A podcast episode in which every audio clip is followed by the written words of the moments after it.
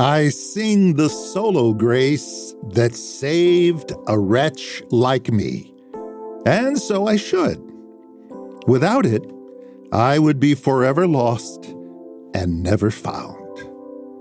But grace is more than what God does for me, though there may never be a hymn to fully capture that.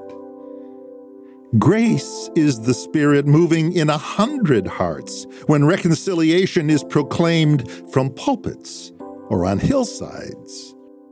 For there is no distinction, since all have sinned and fall short of the glory of God. They are now justified by His grace as a gift through the redemption that is in Christ Jesus.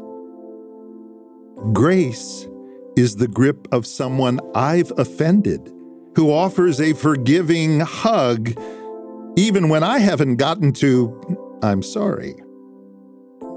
Grace is the circle of believers, certain of their brokenness, who willingly embrace the addict, the obnoxious, the pariah.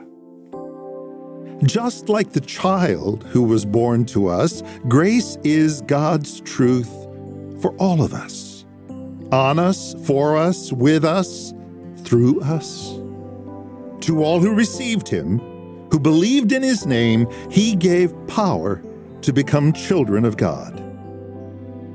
We teach each other of this shareable redemption by not insisting on our rights, by silencing our cutting words, by holding those who seem intent on pushing us away.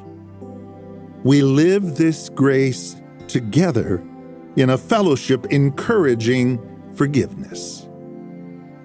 Pray for the eyes to see this wider grace, to sing this fuller song.